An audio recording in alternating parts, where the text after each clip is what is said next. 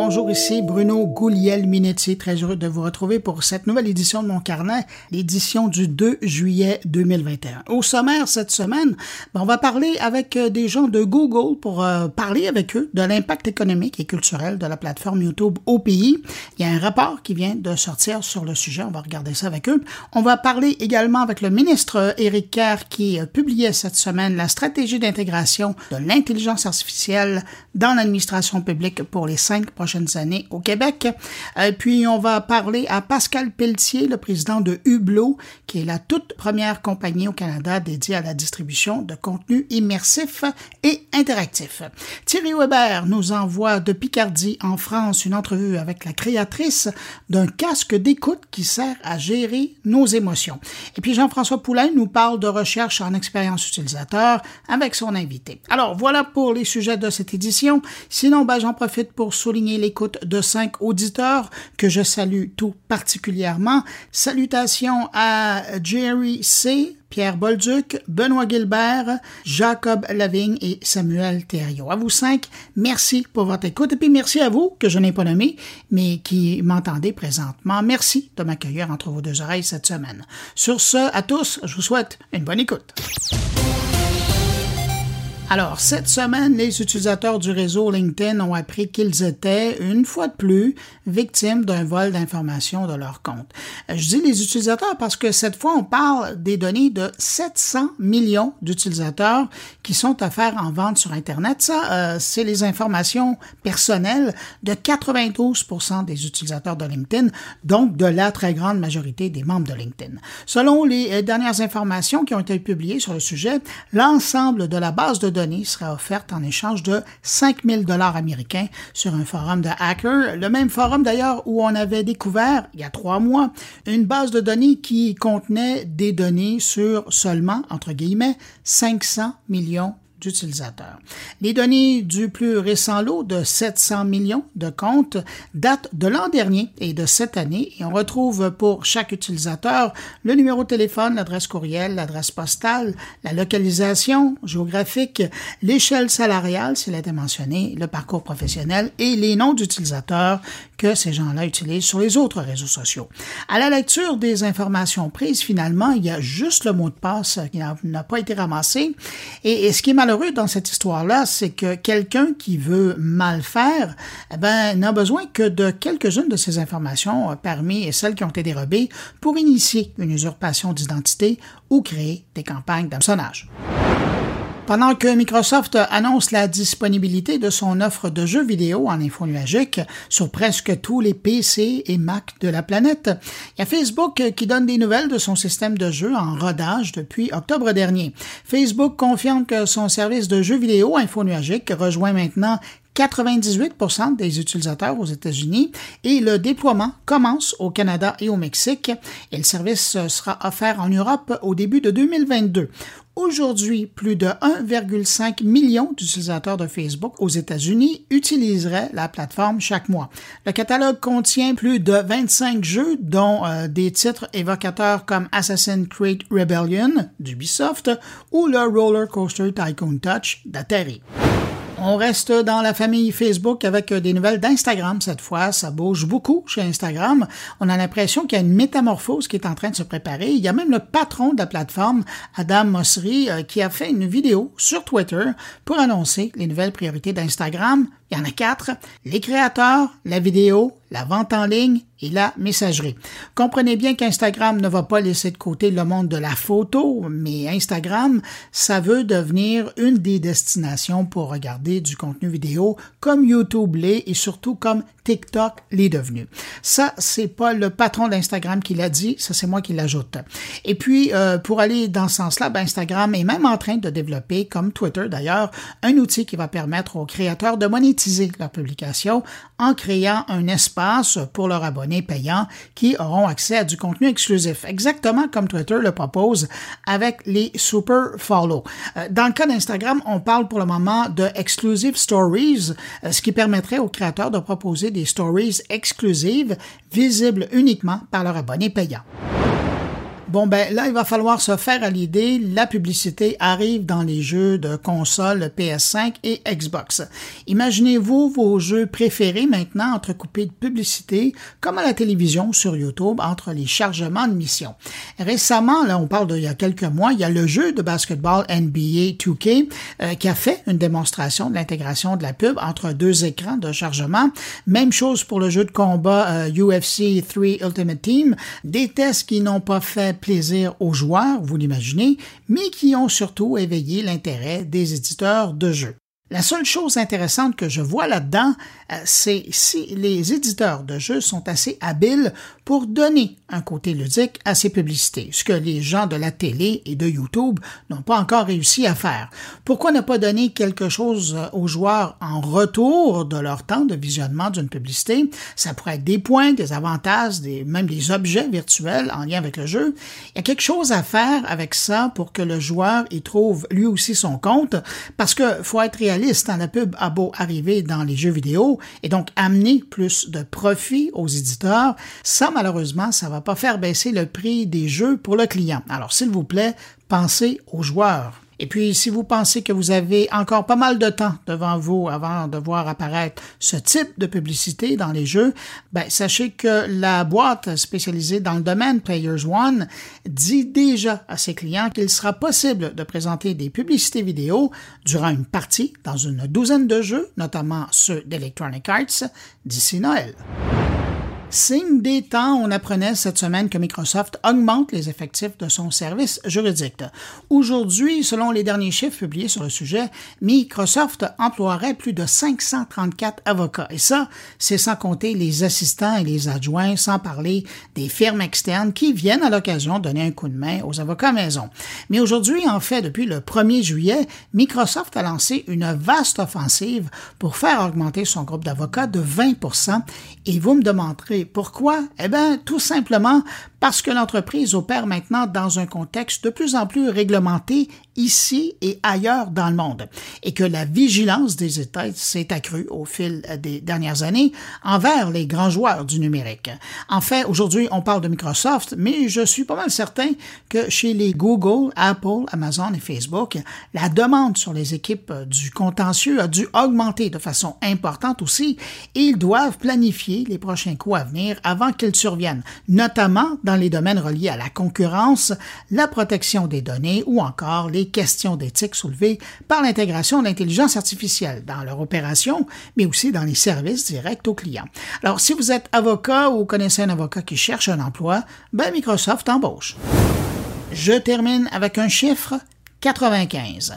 Non, je ne vais pas vous parler de Windows 95, c'est de Netflix dont je vais vous parler. Selon une nouvelle étude, 95% des titres qui nous sont présentés sur notre page d'accueil du service Netflix, eh bien, ils nous sont proposés en fonction de nos habitudes de visionnement. C'est donc dire qu'il y a peu de chances que vous ayez la même page d'accueil qu'un ami ou d'un membre de la famille. Et quand je pense à la page d'accueil de ma blonde sur Netflix et la mienne, ben effectivement, ça se ressemble pas tellement. Donc, seulement 5% des titres sont présentés à tous les utilisateurs en même temps.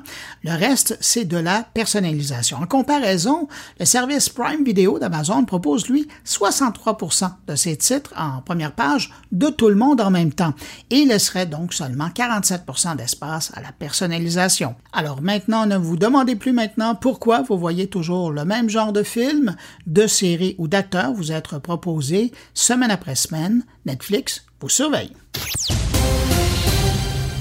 YouTube Canada vient de publier un rapport sur l'impact de sa plateforme au pays. Selon l'enquête intitulée De l'opportunité à l'impact réalisée par Oxford Economics, les Canadiens continuent de percevoir YouTube comme une plateforme qui leur permet de partager et de découvrir différentes cultures avec des communautés à travers le Canada, mais aussi à l'extérieur du Canada. Mais c'est aussi, et les chiffres en font la preuve, une plateforme qui transforme des milliers de créateurs canadiens en chefs de petites et moyennes entreprises du jour lendemain. Selon le rapport, l'écosystème de YouTube aurait généré 923 millions de dollars retombés au Canada en 2020 seulement et au passage aurait créé l'équivalent de 34 000 emplois à temps plein. Un dernier chiffre, en décembre dernier, plus de 450 chaînes YouTube canadiennes comptaient plus d'un million d'abonnés et puis tiens, 3500 chaînes comptaient plus de 100 000 abonnés.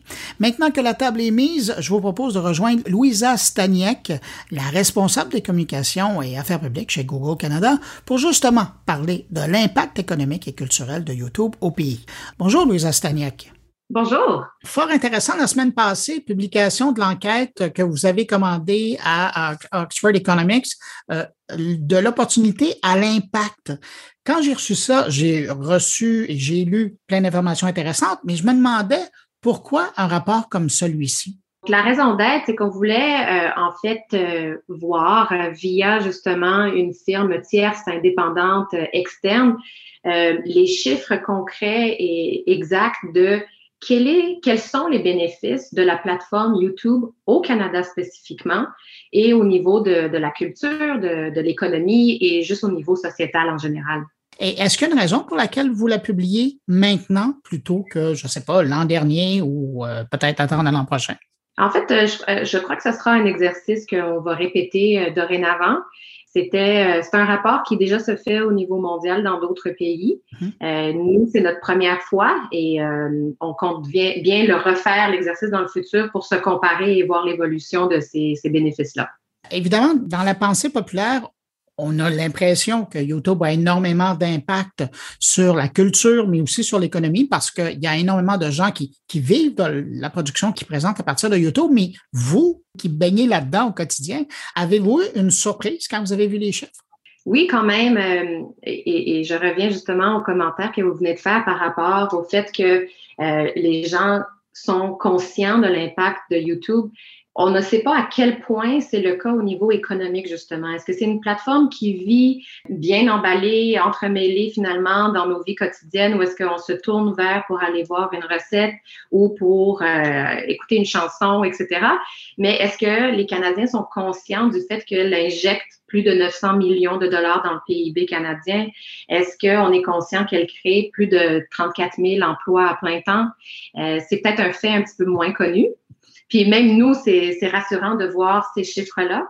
Et ce qui nous a motivé en fait d'aller voir euh, nos propres données internes euh, qui ont confirmé que le nombre de chaînes qui font un salaire au-dessus de, de, ces chiffres, donc au-dessus de 100 000, a augmenté de 30% depuis décembre 2020 à cette année.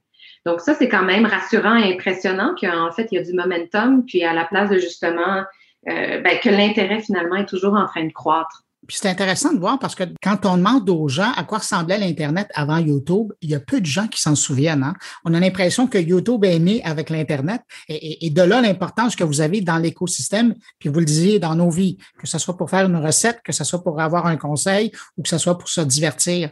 Parlant de divertissement, je regardais dans votre rapport, vous parlez notamment d'une créatrice québécoise qui est à Québec, qui joue sur les deux plans et je pense qu'elle illustre beaucoup le succès des, créateurs canadiens, c'est-à-dire que les, Canadiens, évidemment, leur premier public, c'est peut-être les publics nationaux, mais les, créateurs canadiens ont énormément de succès à l'extérieur et la majorité de leur vue vient de l'extérieur. Tout à fait. Et euh, ça, ça peut être très surprenant pour les gens, mais pour, euh, pour les créateurs, c'est un plus. Donc, le, le, design, si on veut, de la plateforme en tant que telle, elle est euh, bâtie, YouTube, sur la prémisse d'être une plateforme ouverte mondiale qui, justement, donne accès à euh, des publics au niveau international. Et comme vous disiez que la, majorité des vues proviennent de l'extérieur, bien, effectivement, en moyenne, 90% du visionnement du contenu provient de l'extérieur du Canada.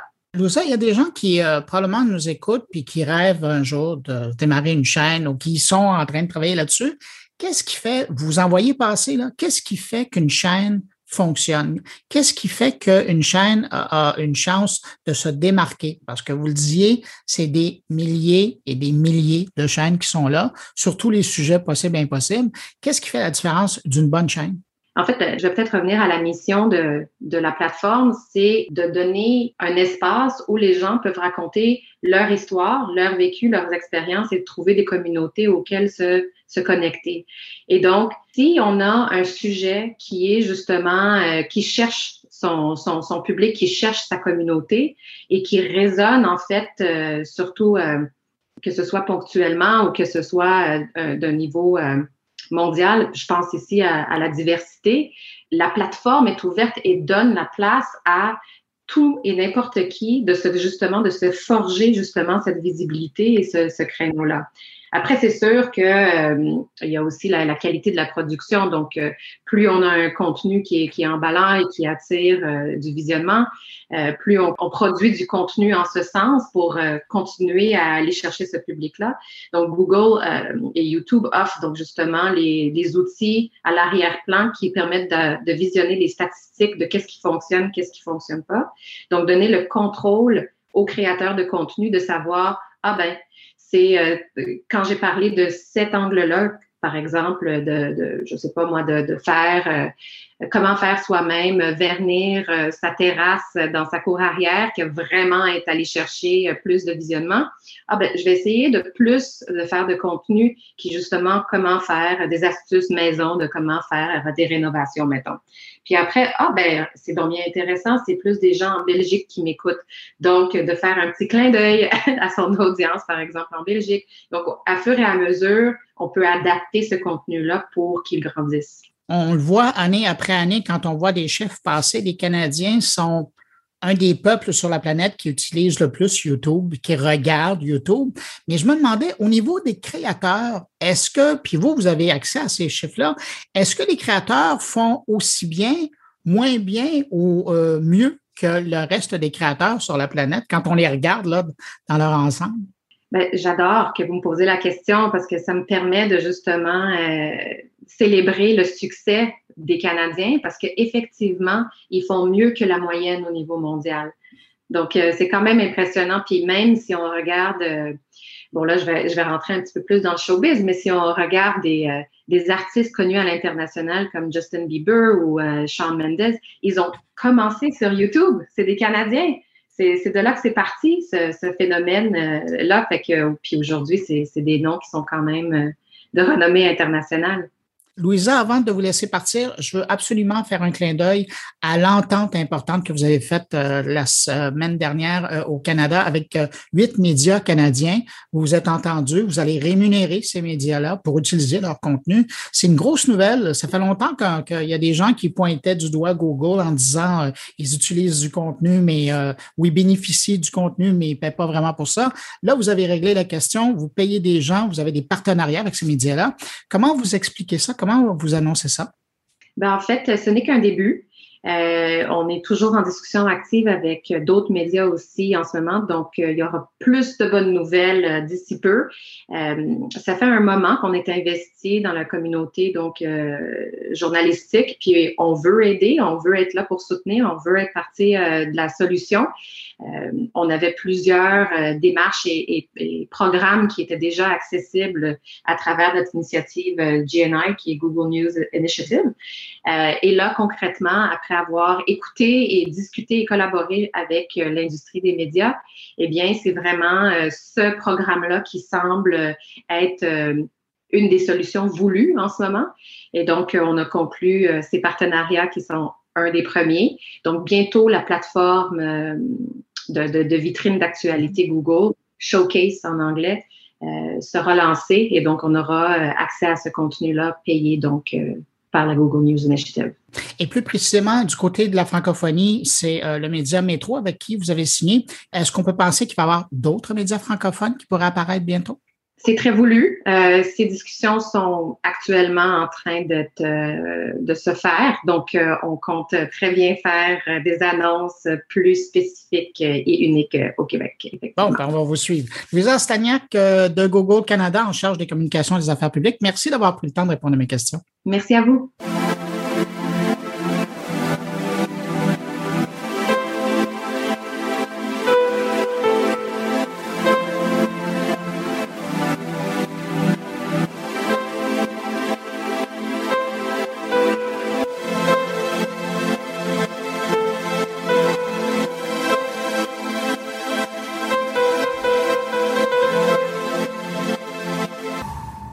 Que la saison inspire. Hein? La semaine dernière, c'était la ville de Montréal qui publiait son Montréal numérique, son plan stratégique pour la transformation numérique de la ville. D'ailleurs, la sortie est passée un peu dans le beurre avec l'euphorie entourant les performances du Canadien. Mais là, c'est cette semaine, c'est le ministre Éric Kerr, le ministre qui s'occupe de la transformation numérique du gouvernement euh, à Québec, qui présentait sa stratégie d'intégration de l'intelligence artificielle dans l'administration publique pour les cinq prochaines années. Une annonce qu'on n'a d'ailleurs pas vue dans les médias à cause probablement aussi du Canadien, mais une annonce très importante parce qu'elle définit les grandes orientations de l'utilisation gouvernementale de l'intelligence artificielle au Québec. Alors, pour en parler, on rejoint par Zoom le ministre à Québec. Bonjour, M. Kerr. Bonjour, M. Guglielminetti. Un jalon important dans euh, l'évolution ou la transition numérique du gouvernement s'est effectué cette semaine avec le dépôt votre stratégie d'intégration de l'intelligence artificielle dans l'administration publique? Parce qu'on en parle beaucoup dans le secteur privé. C'est un secteur d'ailleurs où le gouvernement est très présent pour pousser les entreprises à être actifs, à être performants dans le domaine. Mais pour elle-même, l'administration publique, c'est autre chose. Puis cette semaine, vous avez décidé de pallier euh, à la chose en donc déposant la, la stratégie. Oui, bien, tout à fait. Écoutez, vous dites un jalon euh, important. Je pense que euh, c'est pas exagéré de le présenter comme ça. Euh, d'autant plus que c'est en continuité avec d'autres gestes importants euh, qui ont été posés par notre gouvernement, à savoir d'abord et avant tout, puis on avait eu l'occasion d'en discuter, vous et moi, tout, le volet consolidation de nos centres de traitement de l'information qui, oui, ont pour objet de réduire le nombre de centres de traitement, mais surtout de s'assurer euh, qu'on s'émancipe des technologies désuètes qui auraient été un frein à l'implantation de euh, l'intelligence artificielle parce que vous savez que pour beaucoup de nos organismes, on est encore sur, euh, sur ordinateur central. Donc là, il y a une totale incompatibilité entre ces technologies-là et, l'intelligence artificielle. Donc, il fallait d'abord et avant tout pallier à ça. Mettre euh, l'infrastructure, dans le fond.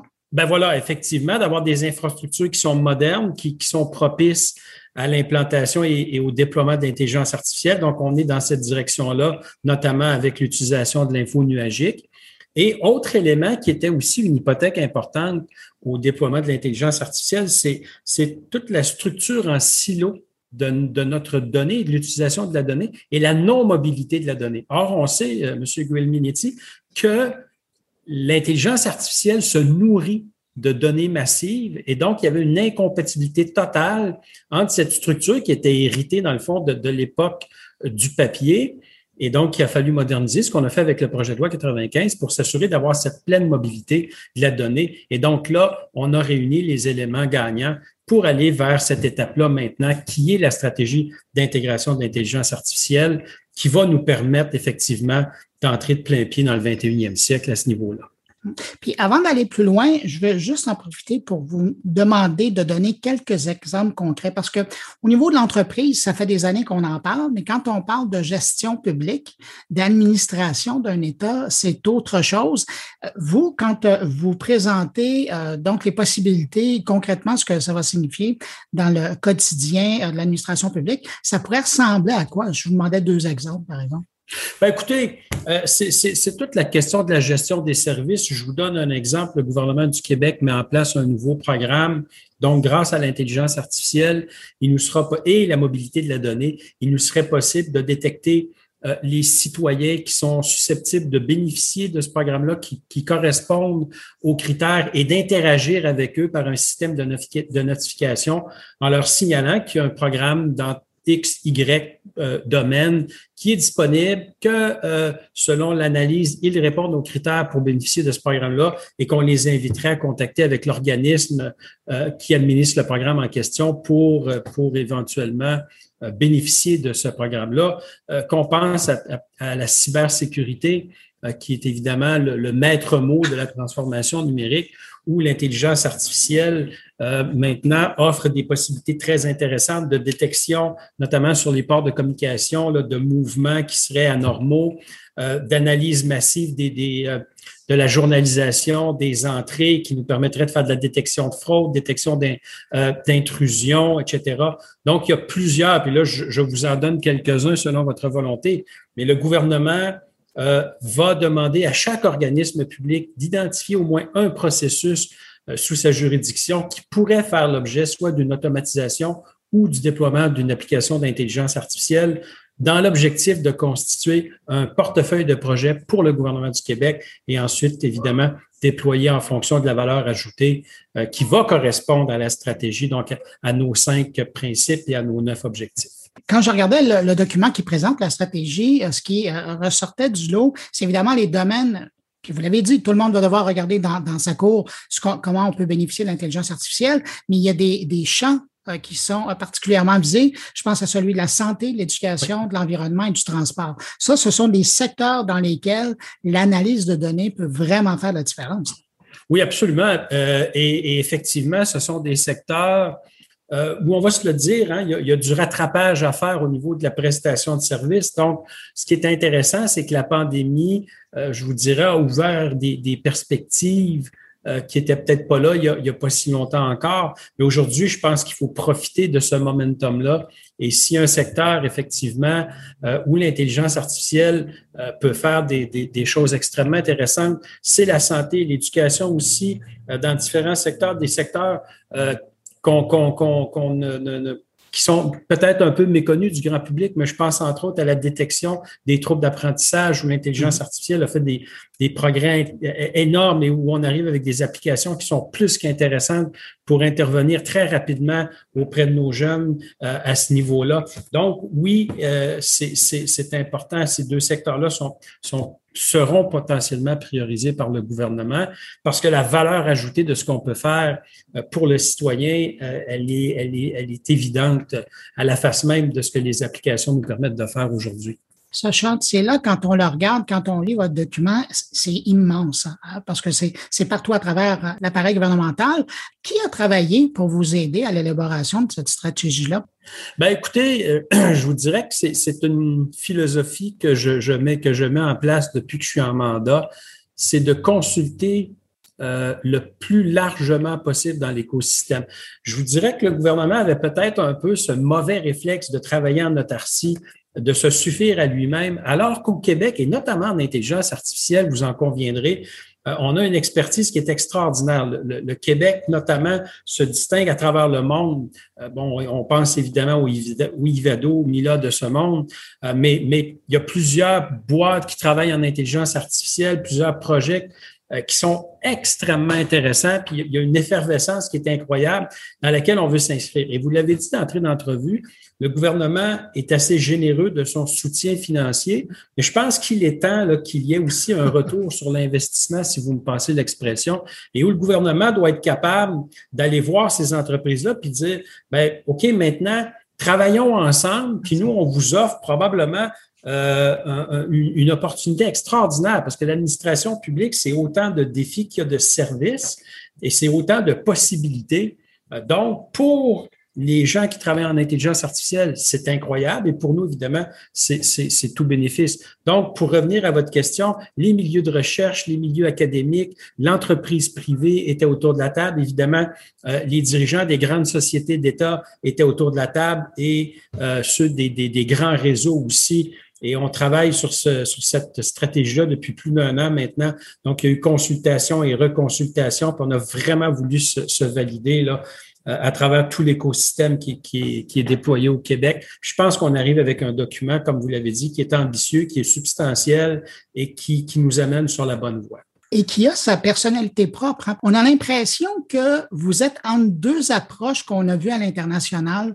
Je pense à l'utilisation de l'intelligence artificielle euh, comme la France le fait, ou c'est l'intelligence artificielle euh, plus humaniste pour euh, dans le secteur public. il y a l'approche plus pragmatique qu'on voit en Italie ou même le gouvernement canadien.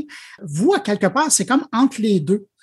J'ai l'impression que vous, devez être efficace, mais de l'autre côté, vous voulez pas faire de l'humanité ou l'humanisme qui existe. Ben, vous avez tout à fait raison. Euh, et je pense que c'était les deux préoccupations. Puis à mon sens, elles ne sont pas incompatibles. Dans le sens où oui, on doit viser l'efficacité parce qu'au fond, la première question, et c'est le premier principe qu'on édicte, l'intelligence artificielle, oui, mais pour qui, pourquoi? Mm-hmm. Donc, on le fait pour le citoyen, on le fait pour avoir des services publics qui sont euh, plus disponibles, plus accessibles, plus rapides, plus efficaces, donc mm-hmm. moins coûteux. Euh, mais en même temps, il faut être conscient que ça amène toutes sortes d'enjeux, des enjeux éthiques, évidemment, euh, parce que pour le, citoyen, c'est important de comprendre que c'est encore un être humain qui va prendre des décisions euh, qui ont un, tel impact sur sa vie, euh, que cette interaction-là, elle doit demeurer à l'échelle humaine. Donc, oui, l'efficacité, mais pas, sans, pas au, point de sacrifier ces éléments-là. La vie privée, il faut respecter la vie privée des gens. Je pense qu'on est très sensible à ces questions-là au Québec et on le sait que l'intelligence artificielle, euh, va avoir un impact sur les emplois. Donc, il y a des emplois qui devront être modifiés, il y a des emplois qui vont carrément disparaître. Mais comme employeur, on se doit d'avoir cette sensibilité-là, puis comprendre qu'il faut accompagner euh, nos employés à travers cette, ce changement-là, cette transformation-là. Donc, oui, je pense qu'on peut viser l'efficacité, on doit viser l'efficacité sans perdre cette part d'humanité qui, qui, euh, qui caractérise aussi la stratégie. En terminant, euh, bon, cette semaine, c'est le dépôt, la stratégie, mais là, il vous reste à, l'appliquer, vous le disiez. Hein. vous allez demander à tout le monde de faire un tour dans sa cour pour voir comment ils peuvent utiliser et bonifier puis profiter de l'intelligence artificielle chez eux. Mais l'échéancier ressemble à quoi? Qu'est-ce que vous vous donnez comme, comme temps? Bien, en fait, on se donne, la stratégie couvre jusqu'à 2026 où euh, les neuf objectifs, parce qu'on a défini trois axes et chaque axe euh, fait l'objet de, trois objectifs. Donc, où les neuf, objectifs, pardon, euh, on, seront, seront atteints. on se donne jusqu'en 2026 pour, je vous dirais, atteindre ces objectifs-là. Vous avez mis en place la logistique pour justement être, avoir un gouvernement plus efficace. Vous arrivez maintenant avec l'intelligence artificielle. C'est quoi la prochaine étape pour vous? Ben, je pense qu'il faut maintenant euh, réaliser euh, la stratégie de transformation numérique gouvernementale. Euh, il faut finir d'appliquer la politique de cybersécurité et maintenant déployer la stratégie d'intégration de l'intelligence artificielle. Je vous dirais que réaliser ce qu'on a conçu, c'est la prochaine étape. Éric Kerr, toujours un plaisir de vous parler. Merci d'avoir répondu à mes questions. Merci à vous.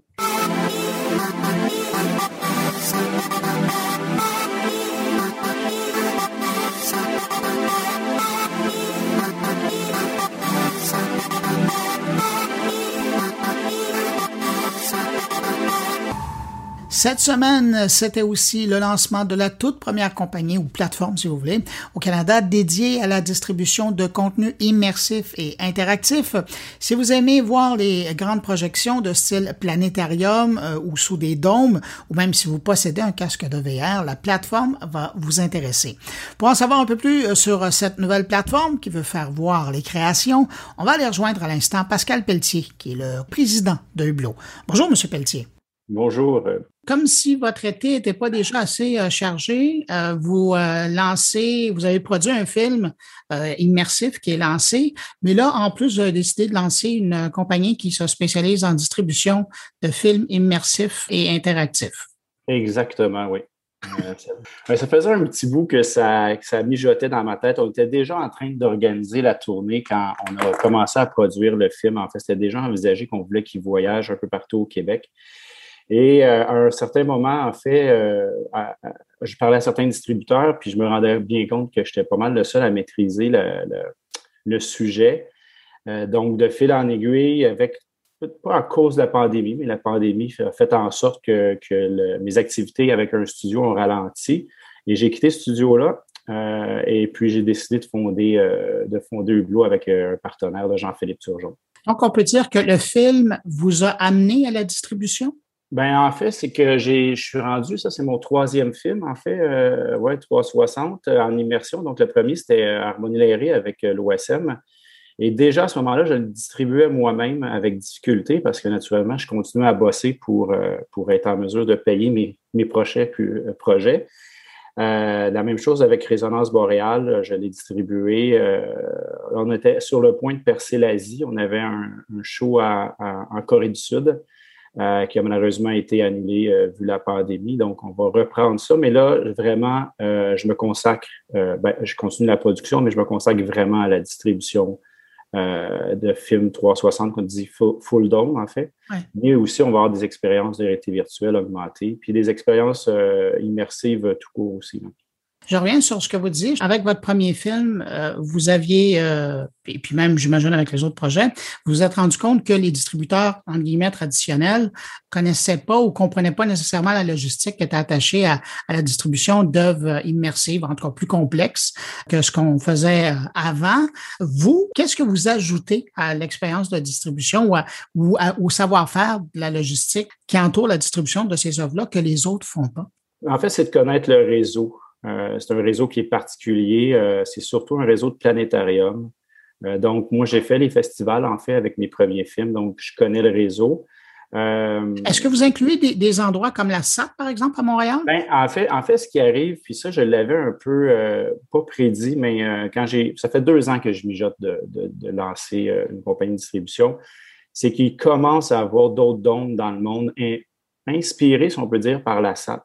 Euh, pas juste la SAT, mais la SAT en particulier, parce qu'on sait justement, on va participer. Euh, là, on ne sait pas avec quel film, parce que à cause de la pandémie, on aurait aimé ça que ce soit Résonance boréale avec le pianiste.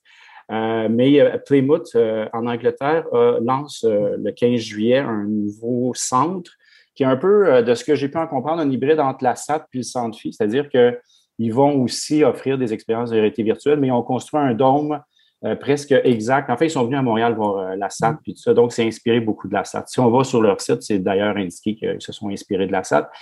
Euh, il y a LA Wisdom, qui est trois immenses dômes. Il y a à Las Vegas, les propriétaires du, Madison, Madison Square Garden, je pense, qui vont construire, ils sont en train de construire le plus gros dôme. Je ne sais pas si c'est au monde, mais c'est 20 000 places. C'est comme quelque chose de oh, fou. Non, je pense que c'est le plus gros.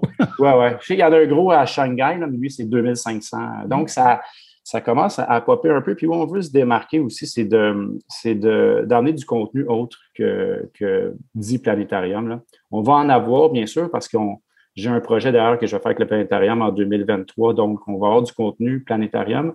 Mais euh, ceci étant dit, le planétarium offre quand même des films différents des autres planétariums. Il y a une qualité qui sort du planétarium de Montréal. Euh, ils ont fait des projets, ils ont, produit, coproduit des projets. Et il y a du. Euh, donc, c'est le genre de matériel qu'on veut. On veut exporter aussi l'expertise québécoise parce qu'elle n'a pas pu prendre encore émergence, là, parce qu'il y a eu la SAT, bien sûr, mais il y a, pas, il a fait les financements qui n'étaient pas au rendez-vous. Les financements commencent à être au rendez-vous avec la SODEC. Ils ouvrent des nouveaux volets. D'ailleurs, ils m'ont supporté, en fait, dans le volet euh, innovation. Pour euh, partir euh, l'entreprise qui est Hugo. Là. La dernière pause qu'on a connue, qui a duré presque un an et demi, là, est-ce que vous, dans votre domaine, puis particulièrement pour monter cette infrastructure de distribution, est-ce que ça a été un plus pour vous d'avoir ce temps-là? Parce que vous ne pouviez pas travailler sur d'autres projets?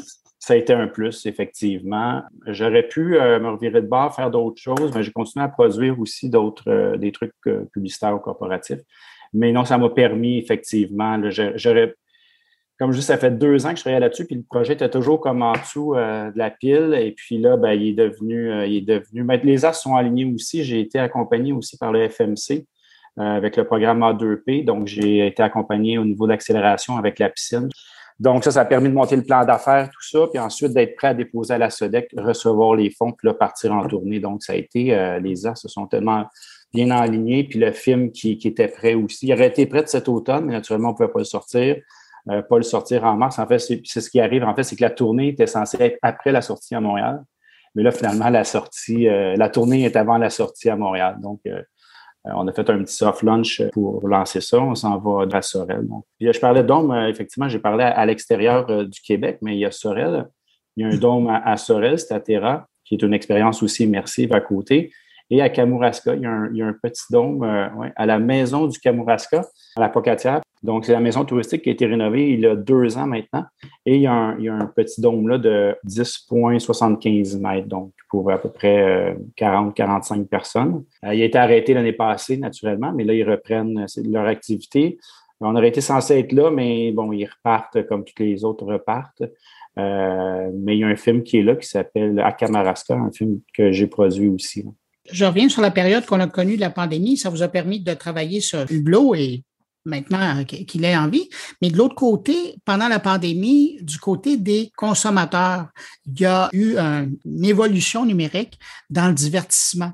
Et je, me demandais, quand j'ai vu l'annonce de, votre service Hublot, qui maintenant allait se spécialiser puis offrir un, réseau de distribution pour les, productions comme vous produisez, est-ce que le domaine, puis là on s'entend, c'est du B2B, là, vous, vous distribuez auprès des professionnels, mais est-ce que si vous êtes en train de monter cette, euh, infrastructure-là et que vous allez avoir un catalogue aussi, est-ce que vous n'êtes pas tenté par l'expérience d'aller offrir à ces millions d'utilisateurs de casques de réalité virtuelle euh, d'avoir accès à ces œuvres-là? Oui, tout à fait. On a, euh, on a dans notre plan prévu, ça va être plus tard cet automne, une application qui va être l'application Hublot qui va être logée sur l'Oculus Store. on verra aussi les autres plateformes, mais euh, notre contenu va être là, on va essayer d'avoir euh, le plus de contenu québécois possible aussi, parce que c'est un peu, en ce moment, on ne sait pas ce qu'il faut au Québec. Euh, donc, on veut essayer de rassembler le plus possible. Donc, dans un premier temps, Hublot, l'application va servir principalement au contenu québécois. Ensuite, c'est sûr qu'on va offrir des expériences. Bon, il faut, il faut voir ce qui se fait ailleurs aussi. Mais aussi pour, pour l'offrir, parce que dans le plan, il y a l'achat aussi de 20 paires de Oculus Quest. En principe, notre choix n'est pas final pour aller justement dans les bibliothèques, euh, les centres culturels. Parce que Territoire des Amériques, en fait, on fait une tournée en dôme et à la fin de la tournée, elle va se poursuivre en réalité virtuelle. Mais on veut en ce moment, parce que l'expérience a été faite pour le dôme, donc on veut que les gens profitent, mais pour ceux qui n'auraient pas l'occasion, parce que c'est quand même un film, on va voir si on va le faire par chapitre, parce que ça dure quand même 45 minutes. Moi, je l'ai fait à quelques reprises parce que naturellement, pour euh, quand on faisait les approbations et tout, on, on le visionnait avec le casque, naturellement. Et euh, c'était quand même euh, confortable, 45 minutes. là. Mais c'est c'est pas tout le monde qui est habitué de, de faire une expérience de 45 minutes. Là. Donc, on va voir si on va le. Parce qu'il est, vraiment segmenté le film par chapitre, donc peut-être qu'on va utiliser cette fonction-là dans, dans le casque VR. Dans le monde, est-ce qu'il y a d'autres entreprises qui font le même travail que Hublot? Ben c'est ça. On a marqué première euh, canadienne en ce moment, mais parce qu'on ne voulait pas non plus, à un moment donné, il faut faire de la recherche un peu, puis on n'avait pas le temps mais en fait, qui, euh, qui fait de la distribution et de la diffusion comme on l'a fait, euh, je pense qu'il n'y a pas beaucoup. Euh, en tout cas, j'en connais pas. J'en connais pas. donc, au Canada, je suis à peu près certain. Dans le monde, je ne sais pas, mais on est en tout cas dans les premières à faire. Parce qu'il y en a qui font que de la diffusion, nous, que de la distribution. Nous, on va faire la diffusion. C'est super important qu'on ait auprès du public pour que les expériences puissent vivre. Puis là, vous allez être en train de faire penser à des gens de peut-être créer des événements autour de ça. Euh, des gens qui voudraient rentrer en contact euh, avec euh, Hublot, la façon la plus simple de le faire, c'est quoi? Ben, sur le site web hublot.ca, c'est UBB2BLO, euh, hublot.ca, les, nos coordonnées sont là. Moi et Jean-Philippe, donc c'est la meilleure façon de nous rejoindre. On a créé notre page Facebook, naturellement. Pas beaucoup de contenu pour l'instant, mais ça va, on va l'alimenter au fur et à mesure. Hein. Avec des bandes annonces de vos productions. Oui, c'est ça, idéalement. Ben, Pascal Pelletier, cofondateur et président de Hublot, merci d'avoir pris le temps de répondre à mes questions. Ça m'a fait plaisir. Merci, au revoir. Au revoir.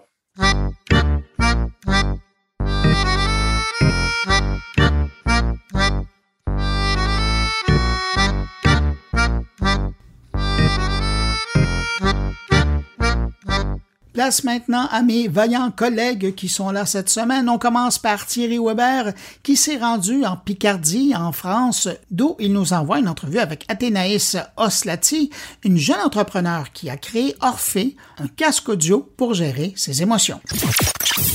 Bonjour Bruno, bonjour les auditeurs de mon carnet. Alors j'avais promis à Bruno de simplement faire une carte postale audio de mon périple ici en France.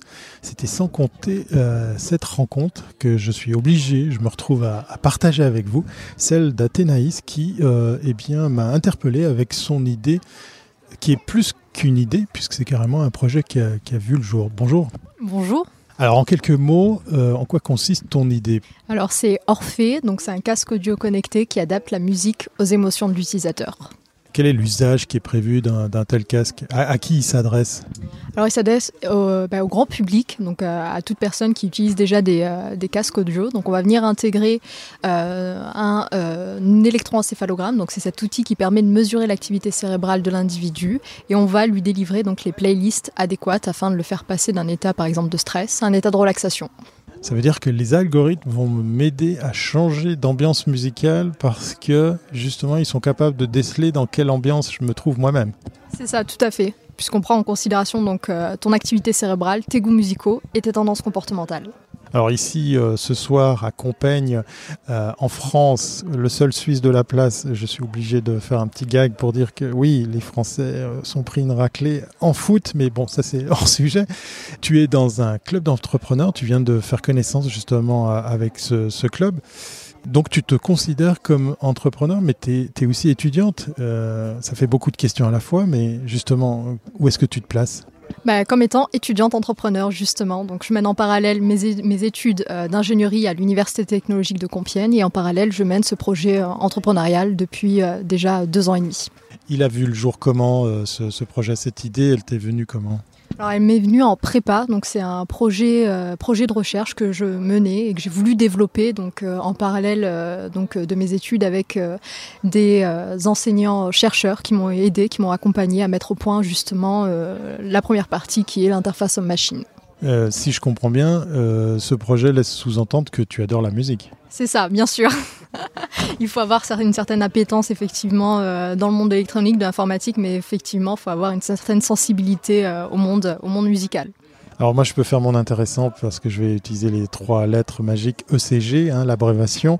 Hors micro, tu, m'as avoué qu'effectivement, tu étais parti en médecine. Est-ce que ceci explique cela? Parce que interfacer les signaux du, euh, du cerveau pour influencer sa playlist, c'est quand même pas banal. Effectivement, il euh, y, a, y, a, un lien fort avec euh, les études que j'ai menées donc en médecine et mon parcours de façon euh, plus globale, puisque pour mener ce type de projet-là, il faut avoir des compétences en neurosciences, en électronique, en informatique et également en mécanique, qui est ma spécialité actuellement. Donc c'est effectivement l'acquisition de tout ce parcours-là et toutes ces connaissances qui m'ont permis de mener à bien ce projet-là actuellement.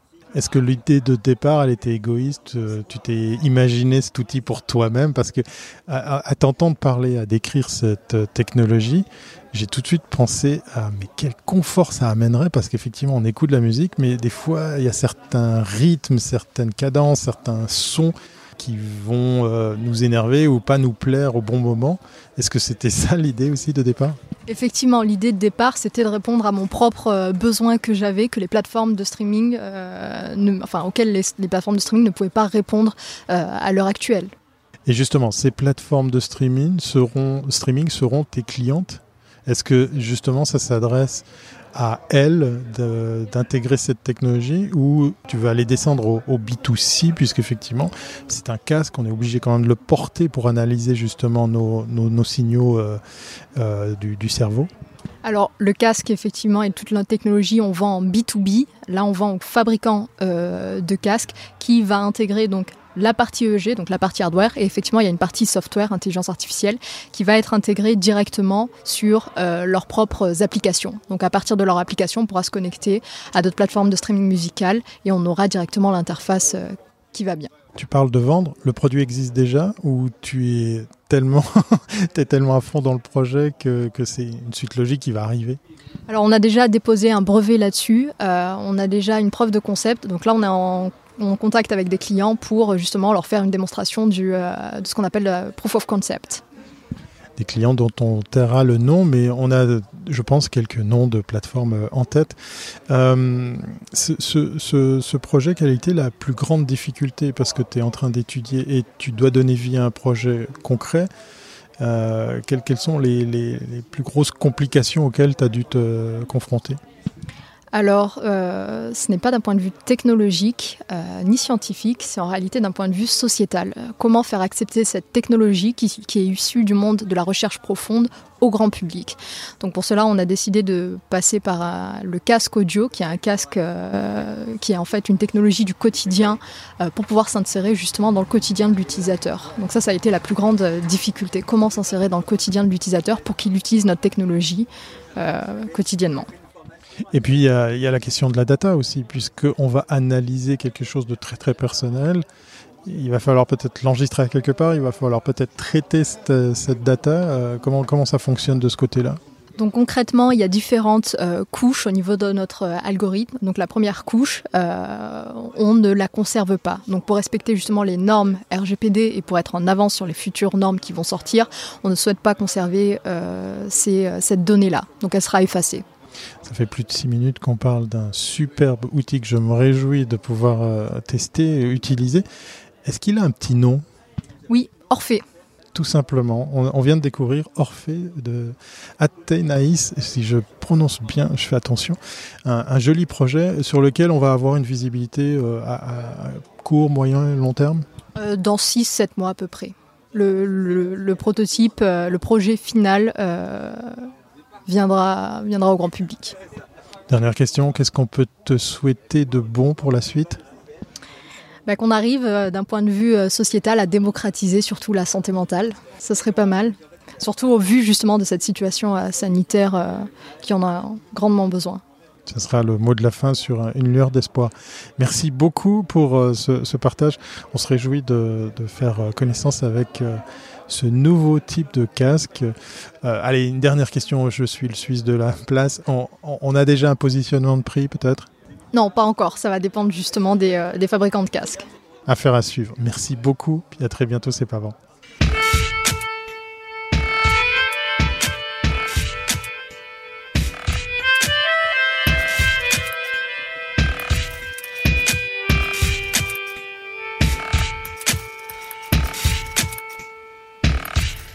C'est maintenant le temps d'aller rejoindre mon ami Jean-François Poulain. Salut Jean-François. Bonjour Bruno. Jean-François, cette semaine, tu es animé par la recherche en expérience utilisateur. Je suis toujours animé par la recherche en expérience utilisateur. Moi, plus par la conception de par, ma, de, par mon métier, évidemment. Mais la recherche utilisateur, c'est quelque chose qui est très souvent oublié dans les projets. C'est le, autant dans les trois dernières années, on a quand même vu que le, UX arrive tout au début des projets et c'est un bien. C'est bien parce que euh, il, y a, trois ou quatre ans, on nous mettait à la fin en disant on a tout programmé, on va faire le UX maintenant. Et oui, mais non, parce qu'on risque de tout bouleverser vos choses en faisant des écrans sur ce que vous voulez, on va le bouleverser. Maintenant, on arrive au début, mais vraiment, il manque encore souvent la partie de recherche. C'est de savoir pour qui, à qui on s'adresse. Est-ce qu'on a interviewé les gens? Est-ce qu'on a mesuré les gens dans, l'ensemble, dans les dizaines de milliers de personnes? De, finalement, un plan d'affaires, mais, mais un plan d'affaires qui touche réellement aux besoins des gens. Euh, et donc, cette semaine, ben, j'ai voulu investiguer un peu. Puis, euh, par hasard, la semaine dernière, je suis tombé sur un livre qui s'appelle Practical, User Research, euh, qui est écrit par Emmanuel Savary, que j'ai rejoint à Londres, qui est une spécialiste là-dedans et qui, elle aussi, a senti le besoin un peu d'évangéliser. Hein. On, on, a parlé quelques fois dans les deux dernières années à Daniel Lafrenière à Québec, qui a écrit De qu'est-ce le UX de casser l'expérience utilisateur. Et, et c'est un peu la même idée qu'elle avait derrière la tête en faisant ça. C'est un livre que, en tant que UX, on va apprendre des choses, on va solidifier un peu nos connaissances parce que aussi, il y a beaucoup de UX qui, s'improvisent un peu en recherche. Alors, on fait vraiment de la recherche anthropologique quand on fait ça, puis c'est pas tout le monde qui a une formation là-dedans. Donc, ce livre-là va donner ces informations-là. Mais c'est un livre que, comme de casser l'expérience utilisateur, on peut donner un peu à tout le monde autour de nous pour dire, on aurait peut-être besoin d'en faire dans l'organisation, ça nous aiderait beaucoup à sauver des sous.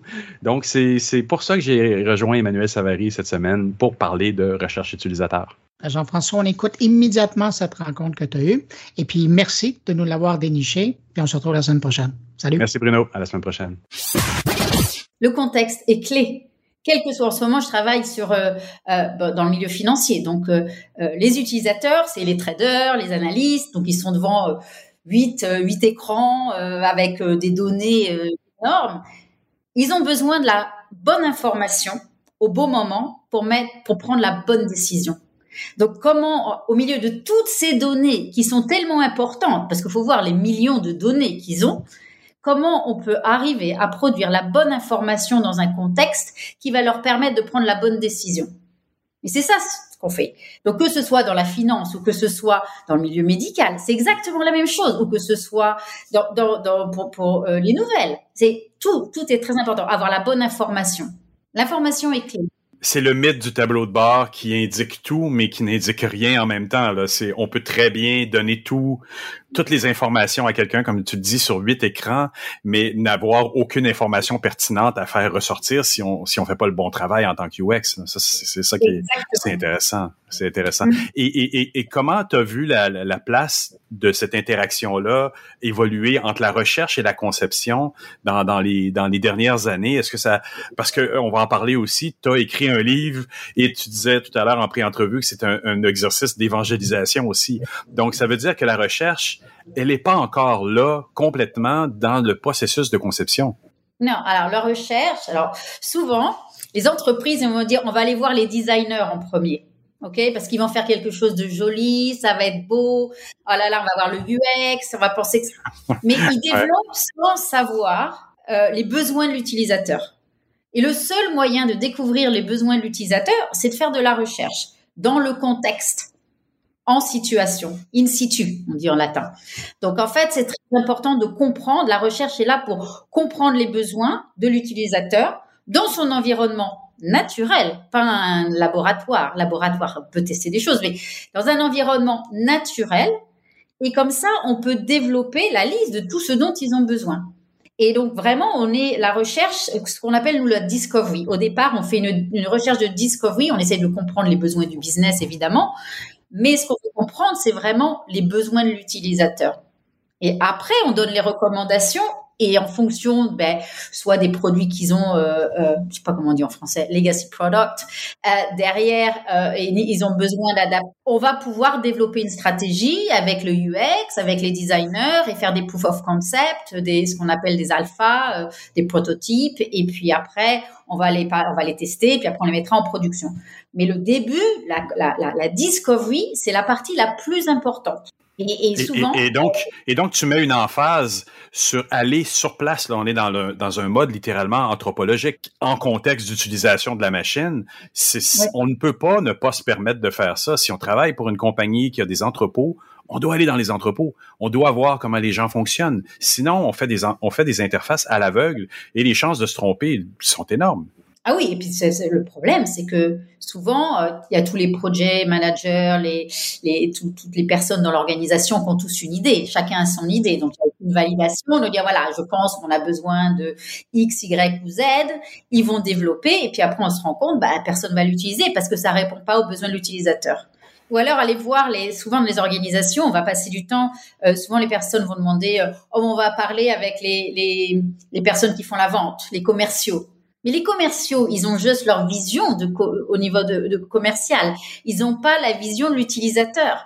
Donc c'est toujours pas. Il faut toujours aller à la source et euh, pour pouvoir pour pouvoir avoir vraiment euh, euh, une vraie vision de la réalité, la réalité du monde. Autrement, c'est que des, des suppositions, on va dire.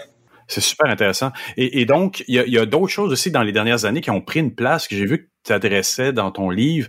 C'est le quantitatif versus le qualitatif. Alors, euh, moi, j'ai fait des entrevues dernièrement avec le Tech 3 Lab. J'ai parlé avec des gens, euh, j'ai fait des entrevues dans, les quatre dernières années. J'en ai fait beaucoup. Et, et, on dirait que les écoles de pensée se sont séparées. On dirait qu'il y a du côté du quantitatif, d'autre côté du qualitatif. Certains vont utiliser un peu les deux, mais on dirait qu'il y a vraiment deux écoles qui se sont séparées là-dedans. Quel est ton point de vue là-dessus? Alors, euh, les deux, quantitatif et qualitatif, sont complémentaires et sont essentiels. On ne peut pas faire seulement de la recherche qualitative ou seulement de la recherche quantitative. Alors c'est vrai qu'il y a deux écoles parce que la première école l'usabilité et euh, qui va très, qui va aller vraiment sur la performance, est-ce qu'on peut accomplir euh, un task, etc., qui est très quantitatif, et les analytics ou même des, euh, des, des questionnaires, euh, des, des, enquêtes où on peut, euh, où on a euh, beaucoup d'utilisateurs qui répondent à des questions qui sont pré-conçues. Et le qualitatif, on va faire vraiment le travail anthropologique.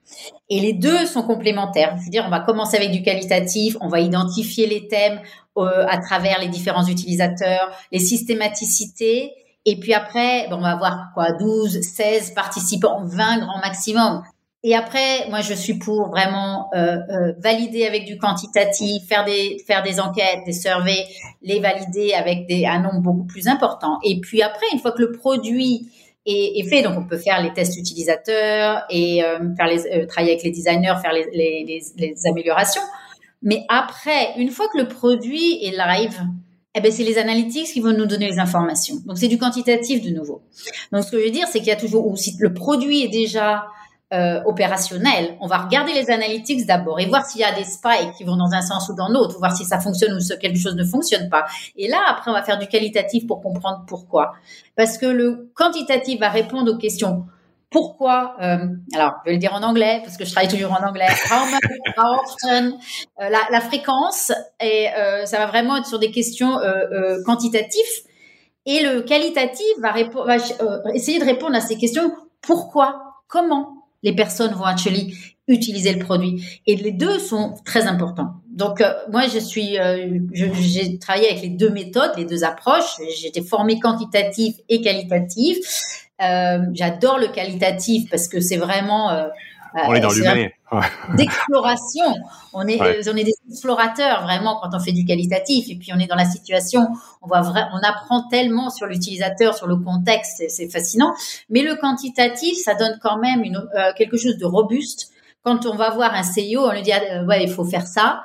Euh, si j'ai le quantitatif, parce que si j'ai que du quantitatif, ils vont me regarder et dire vous êtes bien gentil, vous avez parlé à 20 personnes, excusez-moi. Alors que là, euh, de valider avec les deux, le qualitatif me donne l'essence de la réalité du monde et le quantitatif m'apporte euh, une validation une validation qui va me donner une crédibilité devant mes euh, le CEO. Euh, c'est ça. Hein? Mais c'est pour ça j'ai l'impression qu'il y a un schisme dans la dans la philosophie de recherche. J'ai l'impression que les CEO veulent se faire rassurer avec des hypothèses qui n'ont pas été appuyées par une approche anthropologique, avec des chiffres.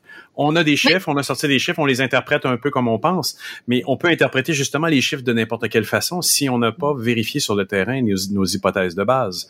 Donc, quel était donc l'objectif d'écrire un livre là-dessus en 20, en 2020, puis qui s'appelle le Practical User Research, dont je, mettrai les, euh, les, liens sur Twitter après l'entrevue. Tu as senti un besoin à combler en écrivant ce livre-là en 2020? Alors, il y a plusieurs raisons. C'est euh, la première raison, c'est que euh, le travail de chercheur en expérience utilisateur, c'est un travail d'évangélisation permanente. On est tout le temps en train d'essayer d'expliquer ce qu'on fait, pourquoi et pourquoi c'est important.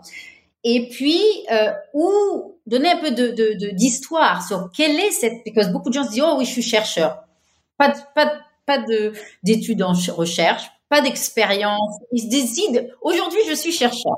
Donc, je voulais un peu dire d'où vient notre profession. Quelles sont les, les, les, les origines de, de, de, de, la recherche en expérience utilisateur. Donc, il y a l'anthropologie, euh, il y a, euh, il y a euh, l'humain computer, human computer interaction, interaction humaine. il y a aussi le sport. Il y a tellement de choses. Donc, dans le livre, il y a toute une introduction un peu pour expliquer d'où vient toutes les méthodes et d'où on vient. Et puis, la relation avec le design aussi. Donc, je voulais mettre aussi une différence. On n'est pas designer, on est chercheur. On travaille avec les on les aide, on les, soutient et on travaille aussi avec l'équipe de développement. Donc, on est vraiment là un petit peu, comme je dis, on est le, la pieuvre au milieu. On essaye de, de, de, de raccorder un peu toutes ces professions euh, qui travaillent autour du développement euh, d'un produit euh, numérique. Et puis, je voulais donner aussi une approche assez simplifiée des différentes méthodes et pour que quelqu'un ait un toolkit, une boîte à outils euh, pour commencer s'ils ils ont envie de faire de la recherche. Donc, euh, et j'ai eu plein de feedback, euh, de, de retours de personnes qui ont lu mon livre et qui m'ont dit « Oh, super, je suis project manager, j'ai tellement appris parce que vraiment, ça a été expliqué et pour moi maintenant, je comprends l'importance. Euh, des designers qui disent on n'a pas de ressources, on n'a pas de fonds pour avoir un chercheur dans notre équipe, mais avec ce que tu nous as donné, eh bien, on peut essayer de faire un petit peu de recherche et un petit peu, c'est mieux que rien du tout. Ok? Euh, il y a d'autres personnes qui sont euh, chercheurs mais qui ont plutôt une expérience en quantitatif. Ils disent ah ben ça m'a donné plusieurs idées et j'ai je peux chercher continuer à, à me développer mon côté qualitatif et vice versa. Les personnes qui ont du qualitatif, ils ont vu l'importance du quantitatif. Et puis j'ai donné aussi quelques exemples de, de 10, exemples de projets que j'ai faits. Mais j'ai donné le brief, le début, voilà. Et puis quelle méthode, quelle approche. Et puis il y a beaucoup de systématicité dans ce qu'on fait. On planifie, on prépare, on recrute les participants. Et puis j'ai fait toute une petite partie aussi sur la confidentialité, l'éthique, l'utilisation des euh, accès, tout ce qui touche à à, à, la vie privée et, aux, les données personnelles. Voilà, c'est même que je cherchais, privacy. Les données personnelles. Et en fait, euh, c'est très important. Et, voilà, donc c'était un peu de l'éducation. Euh, ma fille qui l'a lu, elle, fait des études pour être product manager et euh, elle l'a lu, elle, était dedans, elle l'a reçu, j'étais pas là, donc elle a reçu le paquet avec tous les livres et tout ça. Elle a commencé à lire et euh, ben là, elle a développé une app et elle a, et je vois ça, son approche, j'ai vu qu'elle avait appris du, du, du, livre. On peut dire donc que ça pourrait s'adresser quasiment à nos clients, ou, ou si on est dans une structure où il y a un petit département UX, on en achète deux ou trois copies et on, on les donne à nos, à nos patrons, au middle management, aux, gestionnaires euh, niveau moyen, aux gestionnaires de projet, Scrum Master peut-être aussi, qui pourraient profiter de ce genre de, de, de, pas de connaissances nécessairement parce qu'on on les transformera pas en universitaires en recherche, mais au moins euh, ces gens-là vont disposer d'une ouverture euh, au niveau de la recherche en lisant le livre. C'est pour tout le monde, c'est pour ça. Je voulais faire quelque chose qui soit, je voulais pas faire quelque chose de technique, une méthode de recherche technique et tout ça, on peut le faire, mais bon, l'audience, on peut trouver des informations partout. Et je voulais faire quelque chose qui soit pour tout le monde, à un niveau qui donne suffisamment euh, euh, d'informations pour rendre les gens un peu plus autonomes et aussi un moyen d'évangélisation. C'était pour moi, c'était important. C'est primordial. J'imagine, on va encourager tout le monde à, s'en procurer deux ou trois copies pour pouvoir les distribuer à l'intérieur de leurs organisations, pour pouvoir les familiariser un peu les gens, évangéliser un peu les gens à, la recherche UX. Euh, Emmanuel, je voudrais te remercier beaucoup pour cette entrevue. Oui, merci beaucoup. C'était un grand plaisir.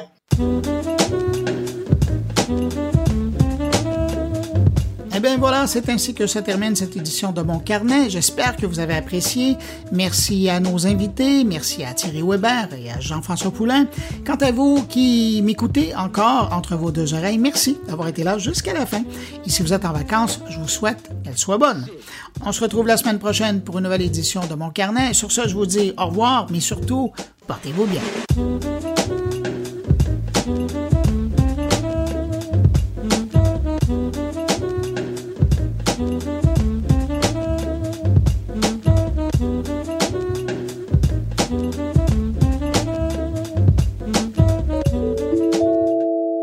Production goulielminetti.com